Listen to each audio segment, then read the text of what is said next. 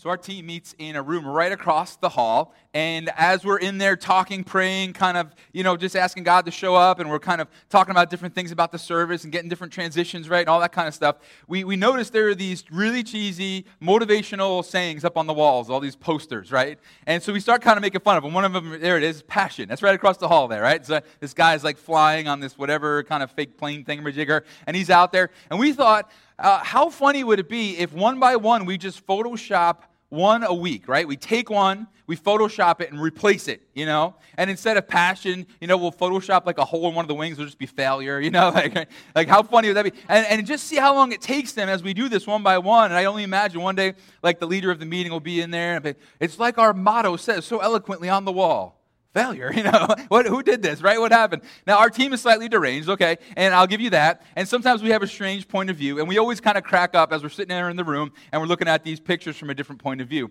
And the interesting thing is guys god looks at things in our lives from a very different point of view than we do, right? In fact, that's the heart behind this series. So often we have things sort of upside down. God has His way of viewing it, things in our lives, and God has His way of viewing things that are happening here in our lives and in those around us, and the way things should be done, and just sort of a perspective on how things are actually working and going and should continue to go. And then we kind of have our upside down way of viewing many of those same things. It's almost like sometimes we become a prisoner caught in the upside down. We can't get out, we're stuck, and we can't find our way back to reality to the real world. And so, throughout this series, we're going to talk about some of these things that we sort of have upside down and begin to look at them from God's perspective.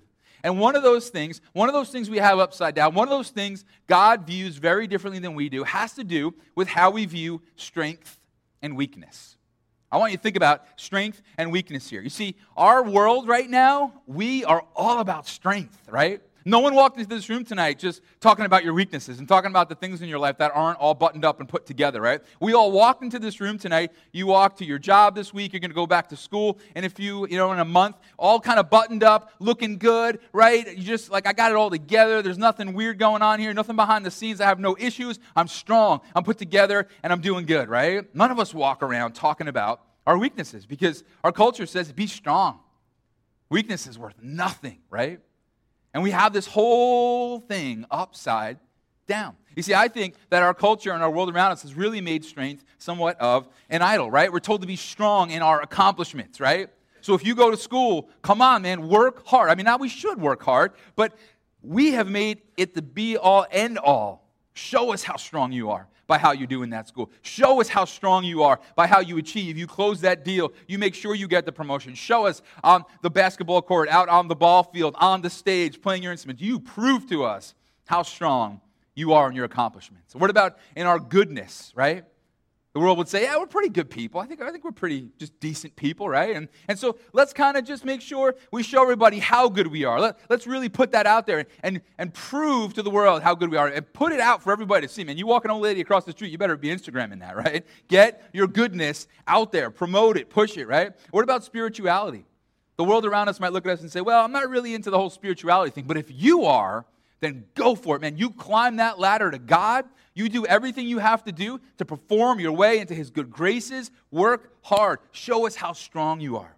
Some of us might say, you know, I think another thing that's pushed is our, our, heritage. You know, I was actually talking with Tim Smith here tonight, and Tim was on tour all summer with his school, playing at all these different camps and places. And I said, Tim, you know what? There's nothing like being home on Long Island. There's nowhere like Long Island because we have this pride in our, our New York, Long Island heritage, don't we, right? And some of us here in the room, we've got pride in our Italianness or our Irishness or, or our background, right? And we're told, okay, man, be strong in that. Almost find your identity in that. Or what about our work ethic, right? Work really, really hard. The student you are, the worker you are, right? Give it your all. It's like the old saying goes, you know, whatever you do, give it 100% unless you're donating blood. And so as we work really hard and as we try to almost prove ourselves, we begin to try to find our identity in our work ethic. Man, culture has made a real idol out of strength. Culture says, don't let anything knock you down. Don't let anything tell you you're weak. Don't let any weakness leak through or shine through. You make sure that the world knows how strong you are. Endure it all. It's a problem, though, isn't there? You see, there's a problem. You see, there, there, there's a healthy kind of strength, But, but there's this problem because we all know something about ourselves. We, we know that in reality, we're really, really weak, aren't we? See, there's a healthy kind of strength. My son Landon plays baseball, and I get to coach him. And, and there's this one kid on his team named AJ. And AJ is the man. AJ is two years younger than everybody else. I had AJ over my house this past week. He's playing with Landon. And I said, Landon, you're going to fifth grade. AJ, what, what grade are you going into? He goes, third. Third grade, right? AJ is the man. He's the smallest kid on the team. I love it. When he comes up to bat, he gets up there, he gets into his stance. He's tiny. And I love watching the pitcher's eyes get all big because he's thinking to himself, how am I going to get a strike on this kid, right? His knees start here, his chest starts here. I got no shot at this going up. And AJ walked like almost every time he was up. It was beautiful. But this one time, we're playing against the fastest pitcher in the league, and he drilled AJ in the hip. And AJ jumped back, dropped the bat, tears start coming down his face. He runs down to me. I'm coaching first base. AJ, you all right? Yeah. AJ, you want me to get a runner for you? No. AJ steals second. AJ steals third. AJ scores on the next run. There's a healthy kind of strength, right? That's a good kind of strength. My son Cade, when he was two years old, was walking down from the second story to the first story in our house, lost his footing, tumbled all the way down to the bottom, crying. I go running over to him. Kelly goes, You want some ice? You want to lay down on the couch? He didn't even, he ignored us, didn't even look at us, didn't say anything. Just turned around and with tears walked back up the flight of stairs, turned around and with tears coming out of his face, walked back down like, I'm going to get this right. It's the right kind of strength. But our world, man, they're looking for a whole other kind of strength. They're looking for us to prove ourselves, find our identity in it. They're looking for us to show no weakness. But this is so important to talk about because the truth is we are weak. If the world values strength, every one of us is in trouble. Because every one of us truly is, at the end of the day, weak. We may be strong in some accomplishments, strong in some spirituality, strong in some goodness, but at the end of the day, we're ultimately weak. And we try to hide it that's what's so sad about our world is we've decided it's better to hide it than to just show those, those cracks in our soul, those broken places, those voids in our heart or our life. We try to hide it. When Kelly and I were first married, we lived in an apartment in my uncle and aunt's basement, and it was really small. And we had this tiny little living room. It was literally a bedroom, a really small kitchen, a really small living room, and a bathroom. That was the whole apartment. And I thought I was still a bachelor, and so I had a full drum set set up I had a bass guitar, an electric guitar, and all these amps in my tiny little living room. And so one day Kelly says, Where are we going to pull all this stuff? My brother and his wife are coming over. Where are we going to pull all this stuff? I said, Let's put it in that one closet. And so we smashed it in the closet and we closed the doors and everything looked great. And my, you know, my brother-in-law came in and, oh, what a beautiful apartment. It's so great. And about halfway through the night, we're sitting back drinking some Dr. Pepper and having some pound cake. And all of a sudden, something in the closet shifted and all of a sudden you hear crash cymbals, guitar strings, dogs are barking. We didn't even have a dog. Like, I mean, it was a mess, right? And I just remember my, my Kelly and I met, you know, met eyes, and then my brother-in-law went, busted, right? Because what had happened? We did what we all do every day of our life. We have the closet door exterior of strength and togetherness, and everything on the inside is falling apart. What do we do with our weakness? How do we view our weakness in a world that really doesn't accept weakness? How are we supposed to survive? How about this? How is God supposed to use us if we're so weak? How's that all going to happen? Some of you walked into this place tonight. Some of you have come here before and you hear me talking about volunteering and hey, we're going away, we're going on this mission trip, and we're going to use our gifts and talents, and we're going to serve the poor and the homeless at the homeless outreach. And you're thinking to yourself, how can I do any of that? I'm so weak. God would never use me. He knows all the cracks in my soul. He knows all the crevices in there. He knows all the stuff behind my closet door. There's no way God could ever, ever use me. And if that weren't enough, some of us are mad at God because He's allowed the weakness in the first place. He allowed the circumstance that led to the weakness. He allowed the disappointment. He allowed the broken heart. He allowed the sickness. He allowed the financial strain. Who is He to allow this stuff? And why would He let it cause such weakness in my life? And some of you in the room, you're fighting with me in your head. We had two Marines here in the, in the 930 service today. They were fighting with me in their head. You're fighting with me in your head. Some of you guys in the room, you go, no, I really am that strong, Doug. All right, maybe all these other people in the room, man, they're weak. I'm strong. And you know what? I've tried that. But let me say a couple things about that. First of all, it's exhausting. It's exhausting to always put on this persona of strength and togetherness. Let me tell you something else about this. Eventually, weakness catches up with you. Let me tell you something else about this. Even if you were that strong, and you willed your way through difficulty and you willed your way through a rough college you know, age or a, t- a tough t- college position. Uh, you, you will yourself through a tough job situation. You will yourself through a really rough marriage. You don't really enjoy it, but you just kind of, because you're strong, you will your way through it. At the end of your life, you're going to stand before God. And what have you really accomplished in all your own strength? Nothing.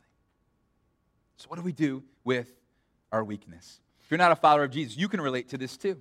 Because this is an everybody problem. We all have weakness. We all have cracks in our heart, cracks in our soul. We all have voids in our lives. We all have stuff behind our closet doors that are kind of falling apart. And so today, I hope you'll all find encouragement as we find the answer to all this. Some of you guys got beat up this week, man. You had a hard week. Some of you had a rough month, a rough year. Some of you guys, it's been a long season of disappointment, difficulty, hardship, insults, pain, brokenness. What do we do with all that weakness? Well, Paul's going to tell us tonight. Paul did something interesting before the verses that he read, what we're going to read in just a minute. Paul started talking about all the strengths that he had in his life that he could brag about. And we all have some strength in our life, don't we? Right? We all have some areas of our life where we could say, well, okay, this, this, this is something I'm good at. This is something I'm okay at. And Paul, right before he gets to what he's going to share with us tonight, he says, you know what? I could boast about my accomplishments. I could boast about the strength I have in my goodness, in my spirituality, in my heritage, in my work ethic, in my endurance of difficult things. I could do all that. But instead, he does something crazy that makes me feel like I got maybe some of this upside down. And I bet you do too. Look what he says in 2 Corinthians 12, verse 5. He says, But I will not boast about myself except about my weakness. What? Paul, why would you boast about your weakness? Why would you focus on your weakness? And just to let you know up front, Paul isn't being like a downer here. He's not trying to be negative. He's not trying to walk around life like Eeyore. He's not trying to fish for compliments like the supermodel who gets off the stage and is like, I'm like so ugly, you know? And it's like, tell me how beautiful I am, you know? Like, Paul's not doing that. Paul is really genuinely boasting about his weakness. What's this all about? We're going to see here. Verse 6 Even if I should choose to boast, I would not be a fool because I would be speaking the truth. So Paul says, I do have some strengths I could talk to you about. I wouldn't be making this stuff up. He says, But I refrain. So no one will think more of me than is warranted by what I do or say, or because of these surpassingly great revelations. So Paul says, I'm not going to brag about three different things. I'm not going to brag about what I've done. And Paul did some pretty great things. Paul started churches. Paul healed some sick people. Paul cast some demons out of people who were possessed. Paul did some really powerful things. He says, but I'm not going to brag about what I've done. He says, I'm not going to brag about what I've said. And Paul said some pretty impressive things because they ended up going and becoming part of Scripture. That's a good day if what you say becomes part of the Bible, okay? And he says, All right, so I'm not going to brag about what I've done. I'm not going to brag about what I've said. I'm not going to brag about what I've seen. Because right before this scripture, Paul says, God showed me all these amazing revelations. But Paul says, I'm not going to brag about any of that stuff. Instead, I'm going to try to promote Jesus. And I'm going to, if I brag about anything, it's going to be about my weakness. That is so different than what you and I do. We have it upside down, don't we? We have all of this upside down. Now, here's what I want you to think about, okay? For the next literal two minutes, we're going to have a little layover. Okay, you ever been on a trip? You have a layover somewhere, and that layover helps you get to the final destination, but it is not the destination. Years ago, we went to Belize on a missions trip, and we were in Dallas, and we had a layover in Dallas, and we were there for literally probably about 45 minutes. But I'm always like, "Yeah, I've been to Dallas," you know. And we were there 45 minutes, and then we went on to Belize, but we needed the layover in Dallas to get us there. And, and I think Paul gives us a little bit of a layover here. I think he, he helps us understand where we have to start if we're going to end up actually understanding what to do with our weakness. I think right here he's helping us understand that we have to be humble. And, and this is so funny, right? We've talked about this before. The fact that pride and insecurity is so often linked, right? Some of you walked in here and I started talking about weakness. You're like, I'm so weak, I'm so weak, I'm so weak. But it's our pride that keeps that closet door closed and keeps all that security buried, right? And so, if you really want to deal with your weakness, if you really want to give God access to it, it's actually going to start with humbling yourself and saying, okay, I'm going to stop promoting my strength. I'm going to stop promoting what I've done, what I've said, and what I've seen. And I'm going to start to promote instead my weakness. And can I ask you a question? Are you drawn to or repelled from somebody who promotes themselves? I'm 100% repelled from a person like that, right? Somebody who promotes themselves instead of promoting Jesus is usually selfish and really kind of proud and just really, you know, a little bit abrasive. But somebody who promotes Jesus is kind, selfless, puts others first. And I want you to think about it this way, right? People are repelled from those who make themselves look great, but drawn to those who make Jesus look great. And so Paul is starting us out by saying, All right, guys, you got to stop promoting yourself. Paul goes, I got a lot I could brag about, but I would rather talk about the weakness in my life than the strength. And that means something for you and I, especially guys in the room. That means something for us. That means we have to acknowledge our weakness. We have to begin to be willing to face it. Guys in the room, man, we don't like that. So we got these two Marines in the room this morning, and their mom was sitting with them. And she came up to me after the service. She said, I turned to one of my sons today, and after the service, I said, um, How do you feel about what you heard today? He said, I feel like I got kicked in the chest. She said, Well, sometimes we need to get kicked in the chest, don't we? You see, we have to be willing, guys in the room here, to face our weaknesses. We got to be willing to kind of open up the closet doors and go, Okay, I'm going to deal with all this mess. And that starts with humility. It starts with saying, All right, I'm going to face my weakness. Paul goes on and we're kind of getting back in the plane here, right? We're leaving Dallas. We're on our way to Belize. Put your trade tables up. Turn off electronic devices. says, therefore, in order to keep me from becoming conceited, and this is an interesting verse, I was given a thorn in my flesh, a messenger of Satan to torment me. That's like, what? What is that verse all about? This is a really intense verse. And you guys ever been out gardening? I know it's a really, you know, hip thing to do at many of your age, right? What are you going to do this weekend? A lot of gardening, right? And so you're out there doing that. And I have this one specific tree in my house. It's like a shrub that grew into this massive tree. And I almost forget every single year. I happen to remember this past year that when I go to mess with that tree, it's got thorns like this big on it. And there's been several times I've just reached in there to grab the thing and yank it out of the ground, and I've ended up with a huge thorn in my hand. And Paul is saying here that to keep him from becoming conceited and to allow this humility to flow in his life so he could look at his weakness and deal with it the right way, that God allowed a thorn in his flesh. And people argue about what the thorn is. Was it sickness? Was it a person? Was it a spirit? Because it says it was a tormentor of Satan. It doesn't really matter. All that matters is that the thorn in the flesh would lead to weakness. And most of us would look at a thorn in our flesh and think to ourselves, this hurts. It leads to weakness. There's no way God could want this in my life. But Paul here says that the thorn was given to keep him from becoming conceited. That means the enemy didn't send it because the enemy wants you to be conceited. That means it came from God. In fact, it, it, we, we find out even more here in the next, in, in part, uh, verse 8. It says, Three times I pleaded with the Lord to take it away from me, but he said to me, My grace is sufficient for you. So we know God wants this thorn in Paul's life for this season, be it a difficult person, a sickness, or an attack spiritually.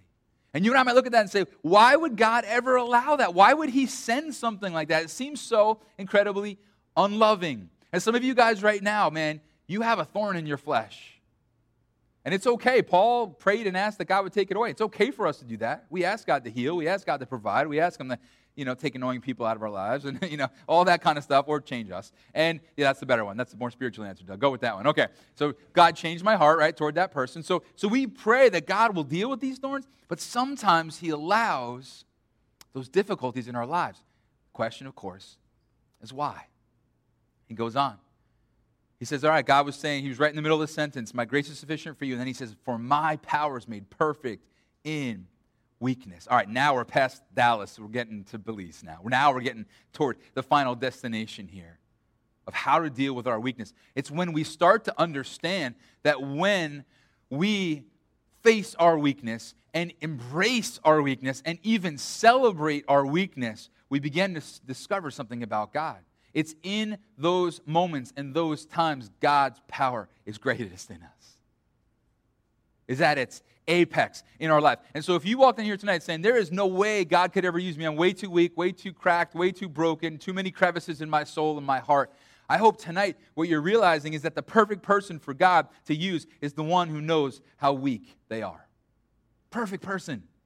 If you're here tonight and you're saying, hey, you know what? I'd be a great candidate for God to use, man, because I can preach and I can sing and I can, you know, evangelize and I'm a great artist and I can, you know, go, you know, spin basketballs on my hands and turn people to Jesus on the street corners and I can, I can do all these great things. There's a very good chance God's not going to do much through you and me if that's our attitude. And I've struggled with that attitude in my life, if I'm being completely honest with you. But it's when you and I begin to go, God, I got nothing. I don't really even want to do this. I feel like giving up. I can't imagine how you could use someone like me. I have so many flaws. My soul's so cracked. My, my heart's so broken. My, I don't know how you could use me, but God, I'm, I'm here. If, if you can rest your power on my life right now, right here, then, then do it because, listen, God, that's the only way anything good's going to come of this. Now we're in business. Last two months of my life, I told Joey and Andrew and Joe and Anthony about this. Last, last two months of my life, I literally felt like God didn't just have like one thorn in me, had about a hundred.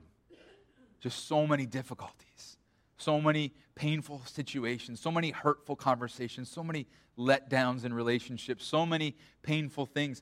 And over the last two months, I can honestly say that I felt like God just hollowed me out, man, and just created so many areas of weakness in my life. And I honestly, at this point, can thank Him for it. Because I can say, I see His power at work in me in a way it couldn't have been two months ago. And I see Him graciously working because I have to literally just go, God, you have to like promote yourself because I'm not going to promote me because I don't got anything to promote anymore, God. I can't promote our church's name. I can't promote my own personal agenda. It's just got to be you. And so, God, if you want to use me, then go ahead and do that. But it's got to be you. The perfect person for God to use is the one who knows how weak they are.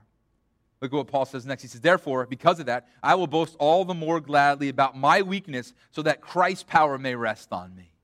See, here Paul is opening up this whole different way of thinking because we have this so upside down. He's saying, listen, if you will embrace your weakness, watch the power of Christ rest on you like never before. Watch how your weakness is then shored up by his power.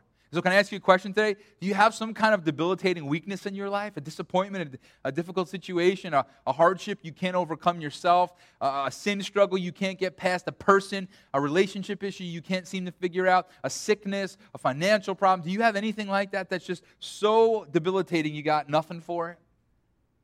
Well, then that's the perfect thing to say, God, come, rest your power in this and make all the difference. I am reaching out for help here, God. The more I acknowledge my weakness, the more the power of Jesus works in me. You ever been trying to open up a jar of sauce or a jar of jelly?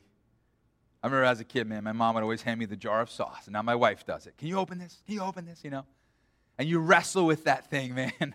like, where's Dave Jacobay, right? You, you wrestle with that can or that jar of sauce, right? And you even try all the tricks. You bang it against the counter, you put it under hot water, eventually you just throw it against the wall. You're like, it's open, right? Uh, like, uh, but, but the wise person wouldn't just wrestle with it all day. You know what the wise person would do? They would find someone stronger. And so I always call my daughter Brandon. No? So when I was, a, I was a kid and mom would hand me the jar, I'd wrestle with it and then I'd go, Dad, come open this thing up. And in about 0.5 seconds, right? Right? It's open. And then he'd always say it, right? You help me open it. You help me loosen it, son. Good. He doesn't talk like that, but, but you help me loosen it. It'd be cool. I'd, I'd go for that voice coming out of my dad. Right? But man, what happened? I, I embraced my weakness.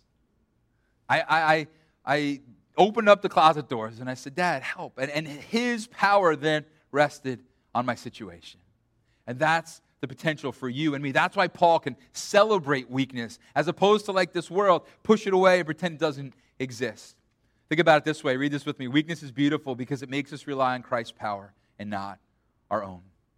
And so, what weakness do you need to hand the, the, the, the jar over to Jesus? What, what situation in your life do you need to say, God, I've been trying, I just, I can't make this work. And then Paul goes on. He says, That is why, for Christ's sake, I delight in weakness and insults and hardships and persecutions and in difficulties. Did you see the word he used there?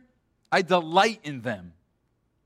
Paul, how can you delight in your weakness? Because then God makes up the difference. And so I would, Paul's saying this, you ready? This is so crazy, so different than we think. I would so want God to move in my life that I welcome the difficulties. Now, we don't go hunting them out, right? We don't go trying to find issues and trouble and problems. But, but when they arrive, we can almost see them for what they are an invitation for God's power to come in, you know? And this is hard, guys. I walked over here today to move a wire and I stood up and I cracked my head on the corner of that TV. And I was not like, God, I praise you for the pain ruminating through my, I don't know that's a word, through my, right? It's not what I did because it's hard when you're in pain and it's difficult to find that this is an opportunity to get closer to God. And that's why God is loving when He allows the thorn in our life, and when sometimes He even sends the thorn in our life. He's making a space for His power to come in. He loves us enough to help us. There are times my kids, I'll see them struggling with something. And, and my heart is just to go, Can I help you with that? Can, can I do this? And, and sometimes I'll just grab it out of my kids' hands. They'll even get mad. Dad, I can figure it out. You know? Let my power rest on the situation. And then Paul wraps it all up with this beautiful statement. He says, For when I'm weak, then I'm strong. Why would I celebrate weakness? Because when I'm weak, then I'm actually strong. Then I'm actually on to something. You see, when I'm strong in and of myself, that's actually when I'm weak. But when I'm weak, then the power of God is going through my life, filling up all those crevices, filling up all those broken places in my life. And now I'm actually strong. And some of us, many of us in this room, have seen how true this is. We have seen as we've brought addiction to God and we've said, God, I tried this my own way and I just can't fix it myself. God, help me. My addiction to drugs, my addiction to alcohol, my addiction to pornography, my addiction to sex, all these things, God, I'm going to bring them to you now and I'm weak. Help me. I'm talking about night and day. Gossip. Man, it's just eating me up. It's all I do. It's all I, God, help me, change me. Unforgiveness, anger, bitterness.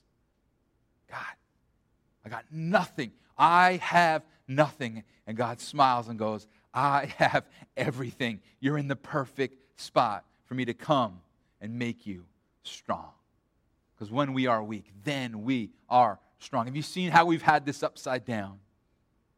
Have you seen how we got to draw open the closet doors and be real with God and real with each other about all the stuff that's fallen apart behind the scenes? What I hope you guys are getting out of all this tonight, I think this sums up what Paul is saying here in these verses that every weakness we have is a void for Christ to fill. What a different way to look at weakness. Every weakness you have in your life is actually a void, it's a space now that Christ can fill. So instead of looking at my weakness and saying, I hate this, I just want to get rid of it, suddenly now I'm inviting God to fill it with His power and with His life. I like to think of our lives kind of like this like we have the strength of this block. This block has some strength to it. It's survived all three of my kids. And Landon, my youngest, his nickname growing up is Landon the Destroyer. And so this block has been thrown, stepped on, sucked on, spit. It's probably been lit on fire. Like anything that you can imagine has been done to this block. And so it has some strength of its own. But it also has these voids, doesn't it? It has these holes, these crevices. And if left to itself, will eventually, if enough pressure is applied, break under that pressure. But if I take some cement and I mix it and I kind of make a little concoction here, and suddenly I look at these voids and I ran this cement down in here and I kind of fill in those voids with this cement. I want you to think about it this way. Now, the weakest part of this block is its strongest. As concrete sets, as it forms and fills these voids, what was the weakest part of this block is now its strength. And that is our life, guys. This is us. We have strength to a degree. But I don't know about you. We, we, we could either go through life with all these crevices, with all these voids in our lives, or we could say, God, fill them in. Fill them in with your power and let that set in and let that form and mold in me an immovable force that cannot be messed with. And that's why Paul is able to say, I will celebrate my weakness because then Christ can evade and evade all those voids all those things that I would have otherwise left back in the closet and they would have come back to haunt me later in life. And so, will you start to view weakness in a different way? Instead of pretending it's not there, instead of avoiding it, instead of hiding it behind all of the masks and all the things we tend to, will you instead invite Christ to invade those crevices? And starts with being humble. It starts with being, guys in the room especially, willing to get specific with God. See, here's what we got to do, guys. We're not good at this either. I'm sorry to beat up on the guys tonight, but I, am with you. I'm struggling with this stuff too. Not only do we struggle with being humble, we also struggle with being specific. And so, some of us, what we would do is say, All right, God, Doug said I should ask you for some help. And so, help? no. How about this instead?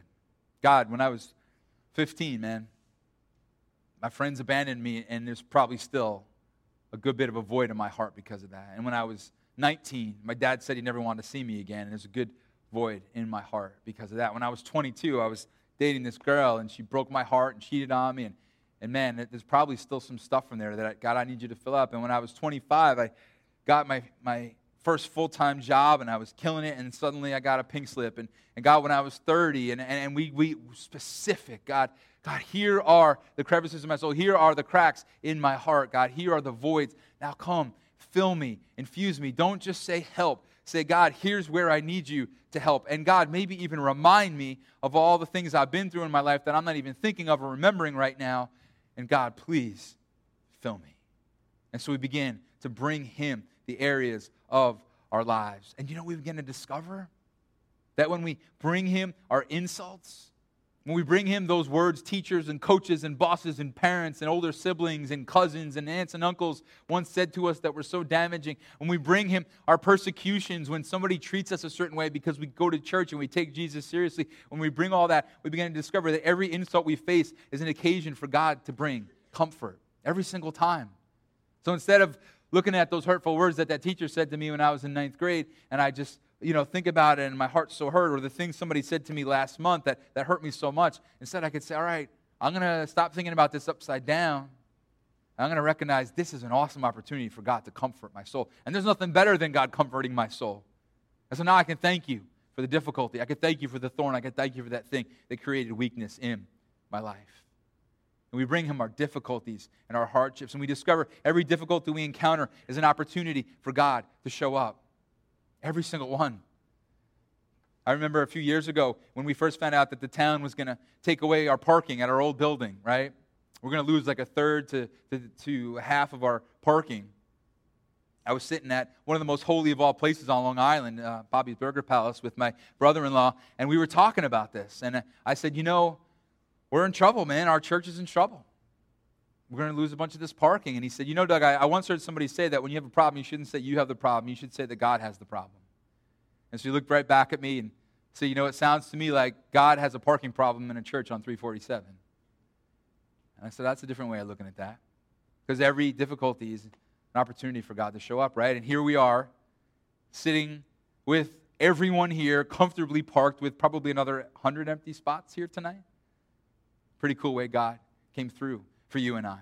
And so every opportunity we have to now look at as a chance for God to show up in our lives and let His power make the difference. Every weakness we have is a void for Christ to fill. Some of you guys might still be going, but Doug, oh man, I'm so arguing with you in my head because you don't know just how weak I am. You don't know how much I have behind my closet door.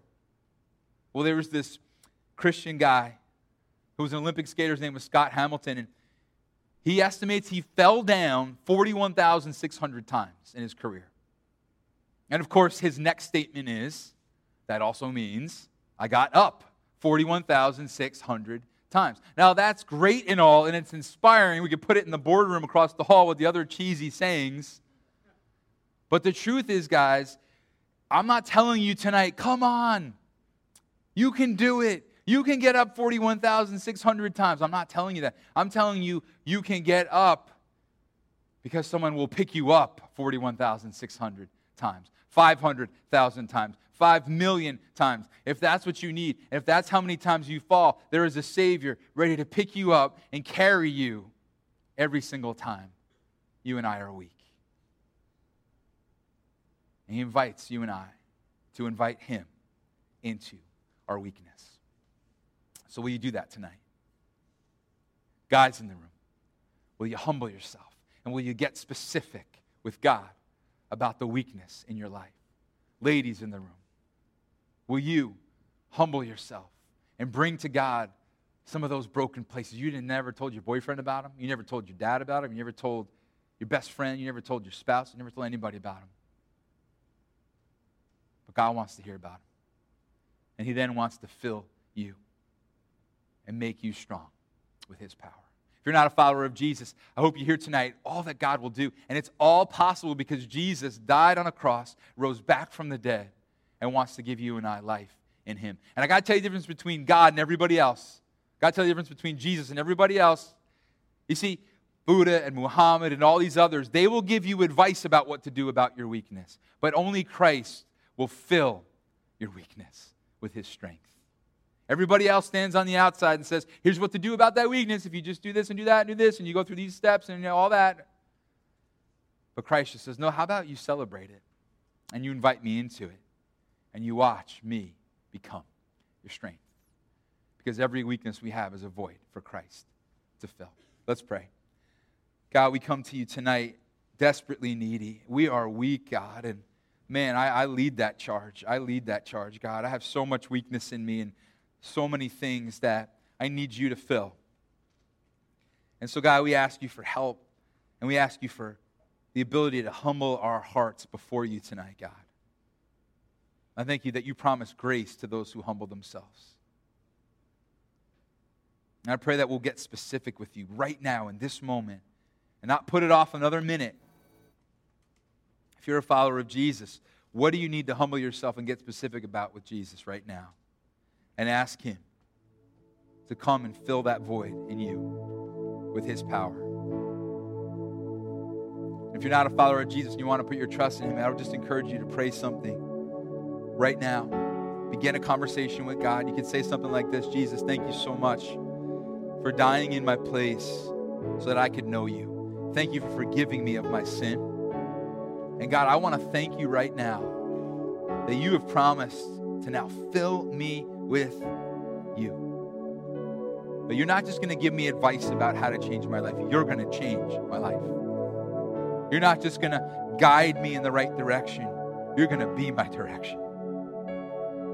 And so, God, come into my life and give me this salvation, and this hope, and this strength that comes from you. Alone. In your name I pray.